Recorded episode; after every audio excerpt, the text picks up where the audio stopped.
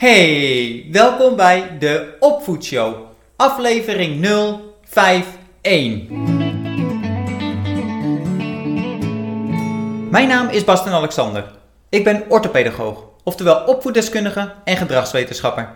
Mijn doel met de Opvoedshow is om dit complexe thema van opvoeding overzichtelijker te maken en te vertalen naar concrete acties in de vorm van challenges. Ik bespreek verschillende tools en technieken met betrekking tot de opvoeding. En dit doe ik alleen, maar daarnaast nodig ik ook regelmatig andere experts uit om samen dieper op specifieke onderwerpen in te gaan. Ben je er klaar voor? Laten we beginnen! Als je tijdens het luisteren nou aan iemand denkt die deze informatie goed kan gebruiken, sharing is caring. Vergeet niet om de aflevering te delen. En laat me ook weer weten wat je van de aflevering vond. Welke tips sprak je het meeste aan? En ben je ook daadwerkelijk met de challenge aan de slag gegaan? Vergeet ook niet om een recensie achter te laten in jouw favoriete podcast-app. Ik waardeer het enorm. Oké, de aflevering van vandaag is uitgekomen op Moederdag. Dus ik wilde een thema behandelen over moeders. En ook iets wat dit hele jaar door in te zetten is. De relatie tussen ouder en kind is een bijzondere.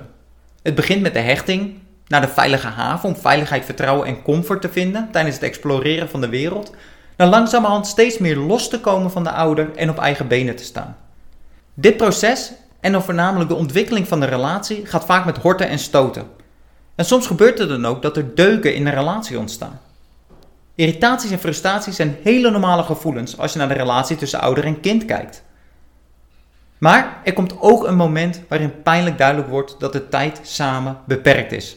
Ouders worden ouder, worden ziek en soms verlies je een ouder al op jonge leeftijd.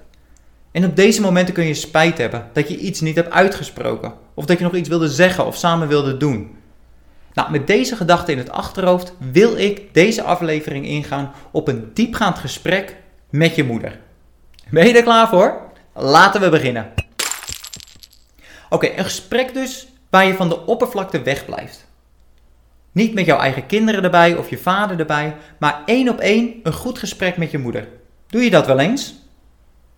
Ongeacht wat de status van de relatie met je moeder is, is het denk ik goed om een diepgaand gesprek nu en dan te voeren. En nou, voordat je direct je moeder opbelt en het gesprek aangaat, is het wel goed om eerst wat voorbereidingen te treffen.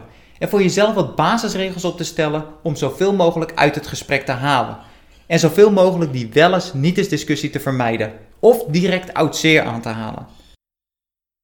Hoe bouw je nou zo'n gesprek op om de band te versterken? Want je moeder heeft waarschijnlijk een grote rol gehad in de persoon die je vandaag de dag bent. En dit kan op een positieve manier, maar natuurlijk ook op een negatieve manier. Of beide. En ik heb het over een gesprek waar je je kwetsbaar opstelt. En waarin niet beschuldigd wordt. Ja, het klinkt misschien als een cliché om over kwetsbaarheid en niet beschuldigen te praten. Maar toch wil ik hier wel een belangrijk statement voor maken. Want in de Opvoedshow komt erkenning vaak naar voren. Het gevoel dat je gezien en gehoord wordt. Want weet je nog? Op het moment dat je niet gezien en gehoord wordt, vindt er een powervolle reactie in het brein plaats. En veel vaker dan niet is dit de reden waarom een gesprek ontspoort of een conflict ontstaat. En eigenlijk is die erkenning heel erg zwart-wit. Want op het moment dat je je hoort en gezien voelt, dan voel je je veilig en dan ontstaat een constructief gesprek. En op het moment dat je het niet voelt, dan val je aan, verdedig je en ontstaat eigenlijk het tegenovergestelde van een constructief gesprek. Daarom is een korte voorbereiding belangrijk met bepaalde basisregels om in het gebied van veiligheid en constructie te blijven. Aan de ene kant is jouw behoefte om alle negatieve kanten even van je af te praten. Even de frustraties eruit te gooien en die emmer te legen. Deze jeuken het meeste en hier wil je ze ook zo snel mogelijk van af om tot het punt te komen. Maar wacht even. Je krijgt dan dus eigenlijk zo'n wel eens niet eens of een verdediging-aanvalgesprek wat totaal niet constructief is. Belangrijk is om het rustig op te bouwen en niet uit die primitieve emotie te reageren. Nou, en om dat te kunnen doen, heb ik 5 onderdelen opgesteld om zo'n constructief gesprek met je moeder aan te gaan. Hier komen ze. Nummer 1. Maak een afspraak voor het gesprek en zoek een onafhankelijke locatie. Of, als ze nog in de corona zitten, via Zoom. Het is belangrijk om het gesprek op een rustig moment te laten plaatsvinden, waarbij je allebei de tijd hebt en een leeg hoofd. Geen kinderen of telefoons of andere zaken in de buurt die af kunnen leiden, maar even echt één op één met het mindfulness en er voor elkaar zijn. Daarom is het het beste om een afspraak te maken, waarin je zeker weet dat jullie allebei de tijd hebben en in de juiste frame of mind zijn. Nummer 2. De kracht van vergeving. We kennen allemaal het gevoel dat ons iets is aangedaan.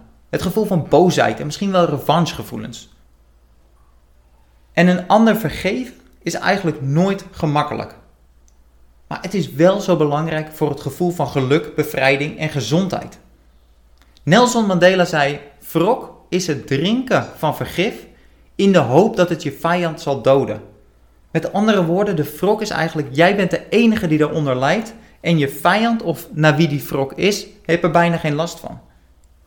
Dr. Van de Weelen aan de Harvard Universiteit geeft aan dat er 2 kanten zijn aan vergeving. Je hebt namelijk aan de ene kant de beslissing en aan de andere kant de emotionele kant. En de beslissing is eigenlijk makkelijk. Dat kunnen we hier, nu, jij en ik doen. Namelijk het besluit maken om te vergeven. Maar vervolgens kom je aan die emotionele kant. En die is een stuk ingewikkelder en duurt ook wat langer. En geef je daar ook jezelf de tijd voor. Nou, om die emotionele kant aan te kunnen pakken, om die emotionele vergeving eigenlijk aan te gaan, heeft Dr. Van der Weelen de REACH-methode gebruikt. En REACH is een afkorting. En dat staat voor, de R is voor recall. En dat is dat je het event terughaalt van waar de wrok op gebaseerd is. En dat je het leert om hier op een objectieve manier naar te kijken. Visualiseer het event en observeer je emoties die daarbij komen kijken. Vervolgens komen we bij de E. En de E is voor empathize. Bekijk het event nou eens vanuit het oogpunt van de ander. Wellicht was het helemaal niet persoonlijk. Of was het een kwestie van onmacht in plaats van onwil? Of had de ander het helemaal niet zo bedoeld of helemaal niet in de gaten gehad? En dat is dus dat onderdeel van empathize. Je hebt je eigen kant, hoe het is overgekomen, maar je hebt ook altijd nog de andere kant. Was het ook echt daadwerkelijk zo bedoeld? Of waren er andere omstandigheden? Dan komen we bij de A. En de A is voor altruistic gift. En dat is bedenk een situatie waarin jij iemand anders had pijn gedaan. Hoe voelde je hierbij? Vergeving is een onbaatzuchtig cadeau, een altruistic gift. De C staat voor commit. En dat is dus dat je voor die vergeving kiest en hierbij blijft. Ondanks dat het op bepaalde momenten moeilijk zal zijn om die emotionele kant te controleren. En voorbeelden hoe je dit kan doen is door bijvoorbeeld een brief te schrijven die je wel of niet verstuurt naar diegene. Of persoonlijk in bijvoorbeeld het gesprek met je moeder het uitspreken. Nou, dan de laatste is de H en dat is voor hold. En dat is hou vast aan die vergeving. En dit is een lastige stap. Het gaat er niet om dat je het vergeet of dat het maar zand erover en klaar. Maar het gaat er wel om dat je voor die vergeving hebt gekozen en hierbij blijft, hieraan vasthoudt. En dat je hier een andere reactie tegenover stelt. Nou, dat was dus punt 2. De kracht van vergeving. In het gesprek met je moeder. De derde is kwetsbaarheid. Nou, en als we het over kwetsbaarheid hebben, hebben we het natuurlijk over Brené Brown. En die zei, kwetsbaarheid gaat niet over winnen of verliezen, maar over de moed om op te dagen wanneer je de uitkomst niet kan controleren. En over connectie zei ze, connectie is de energie die er is tussen mensen op het moment dat ze zich gehoord, gezien en gewaardeerd voelen, zonder veroordeling. Een ander veranderen begint bij een verandering in jezelf. Neem jij nou eens die eerste stap om je kwetsbaar op te stellen en ervoor te zorgen dat je moeder zich gehoord en gezien voelt. Ongeacht het gevoel of je het gevoel hebt dat ze het verdient of niet, probeer nou eens die eerste stap te zetten om die relatie te veranderen. En ik ben van overtuigd, net als de Brené Brown, dat iedereen zijn best doet. En dat is dus een persoonlijke overtuiging. En dat maakt het wat gemakkelijker als ik het gevoel heb dat mij iets wordt aangedaan, dat ik bij mezelf bedenk van, diegene doet zijn best. Met alle middelen en kunde die diegene in zich heeft, doet hij zijn best. Dat het resultaat misschien niet helemaal uitkomt zoals ik dat zou willen, dat is een tweede. Maar iedereen doet zijn best als overtuiging. Nummer 4. Probeer het eerste gesprek positief te houden. En dat betekent dus dat een goed gesprek, zoals waar we het vandaag over hebben, dat dat misschien het begin van meer gesprekken is. Maar die fundering, het leren diepere gesprekken te voeren, die is heel erg belangrijk. En moeilijkere onderwerpen die komen later wel. Maar probeer dat eerste gesprek positief te houden. En probeer daarbij ook om geen beschuldigingen te doen, alleen hoe dingen zijn overgekomen met begrip voor de rol van de ander. Maar nogmaals, in het begin probeer daar nog van weg te blijven en kijk eerst eens naar waar ben je je moeder dankbaar voor. Wat waren nou dingen dat ze voor je had gedaan of dat ze er klaar voor stond of dat ze iets deed waar je eigenlijk niet op rekende. En daarbij ook van wat ze heeft gedaan, je moeder, wat jouw kracht heeft gegeven. Om de persoon te zijn die je vandaag de dag bent. Dus dat je eigenlijk dankbaar bent voor een bepaalde actie of een bepaalde eigenschap van je moeder, waarin je nu zegt van nou, ik ben er eigenlijk wel dankbaar voor. Want dat heeft ervoor gezorgd dat ik vandaag die kracht heb in de persoon die ik vandaag de dag ben. Dat was dus de nummer 4. Probeer het gesprek positief te houden. En dan de 5e en de laatste. Wat kun jij doen om het leven van je moeder makkelijker te maken? Heel logisch, je kijkt altijd natuurlijk wat een ander voor jou kan doen om het leven makkelijker te maken. Maar in de geest van, hou dat eerste gesprek positief. Kijk eens wat jij voor je moeder kan doen en wat jij kan veranderen ten gunste van je moeder. En dit vergt veel van je. Maar geloof me dat het de moeite waard is aan het einde van de dag. Want je hebt zoiets als de wet van wederkerigheid. En dat is een powervolle. En die wet stelt dat wanneer jij iets prettigs doet voor een ander, dat er een psychologische noodzaak bij die ander ontstaat om ook iets prettigs voor jou te doen. En dat is dus dat de verandering van een relatie bij jou begint. Doordat jij een andere actie doet, eigenlijk iets onverwachts, verandert dat de relatie. En daar heb jij dus controle over om dat op een positieve manier te veranderen. En verwacht nou niet direct wonderen en een 1-op-1 actie-reactie tussen jouw prettige actie en die van je moeder. Maar kijk er eens naar om op die manier de relatie te veranderen. Niet van wat de ander voor jou moet doen, maar wat jij voor je moeder kan doen. En dan is mijn overtuiging absoluut dat vroeger of later die band versterkt wordt, positief verandert, waar jij alleen maar van gaat winnen. Nou ja, dat waren de 5 eigenschappen voor een goed gesprek met je moeder. Ik hoop duidelijke handvatten om dat gesprek voor te bereiden en te plannen. En heb ook een plan voor als er wel negatieve emoties bij komen kijken. Niks menselijk is ons vreemd en soms kan je dat het gesprek wat ontspoort en dat er negatieve emoties bij komen kijken.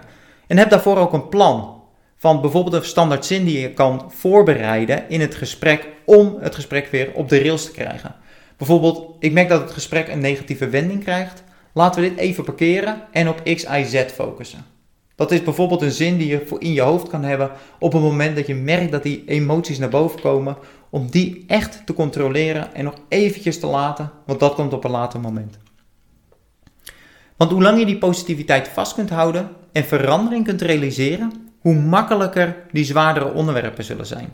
En dan heb je het letterlijk dus over dat die fundering sterk genoeg is om die zware pilaren eigenlijk te kunnen tillen. En bedenk ook van, misschien heb je hem ook wel gezien, die foto van een telefoon waarop staat dat iemand gebeld wordt met mam.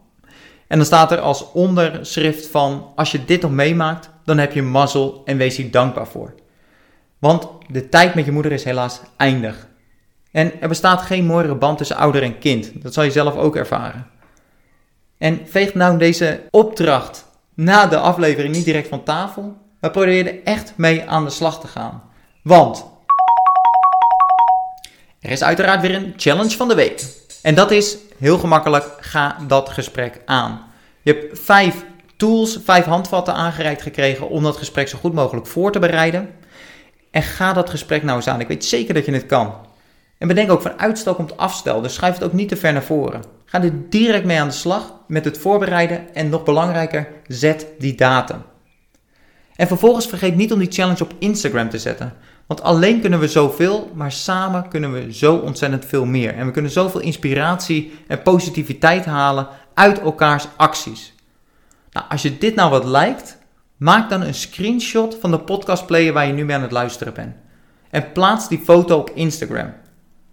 Vertel welke aflevering je aan het luisteren bent, hoe de challenge is gegaan en wat je van de aflevering vond. En vergeet niet om mij erin te taggen, @Bastien-Alexander op Instagram, want ik lees al die berichten en al die tags. Als dit nou wat persoonlijker is, maar je wilt wel graag delen, je kan me ook altijd een DM sturen op Instagram en dat is ook weer naar @Bastien-Alexander. Heb je de opvoedshow al met iemand gedeeld? Al zou het maar met één iemand zijn. Dat zou al zo'n enorme impact hebben. En vergeet ook niet om die recensie achter te laten om de podcast te kunnen laten groeien. En onthoud, vermijd de strijd. Door anders te communiceren naar je kind en de frustratie er maar leeg te houden, kun je de strijd in de opvoeding vermijden en een gezinssituatie creëren waar je altijd van hebt gedroomd. Benieuwd hoe? Neem een kijkje op Bastien-Alexander.com en laat je e-mailadres achter, zodat je de eerste bent die op de hoogte is als een nieuwe aflevering van de Opvoedshow online is. Dit was hem weer voor deze week. Go get them, je kunt het! Tot volgende week. Ciao!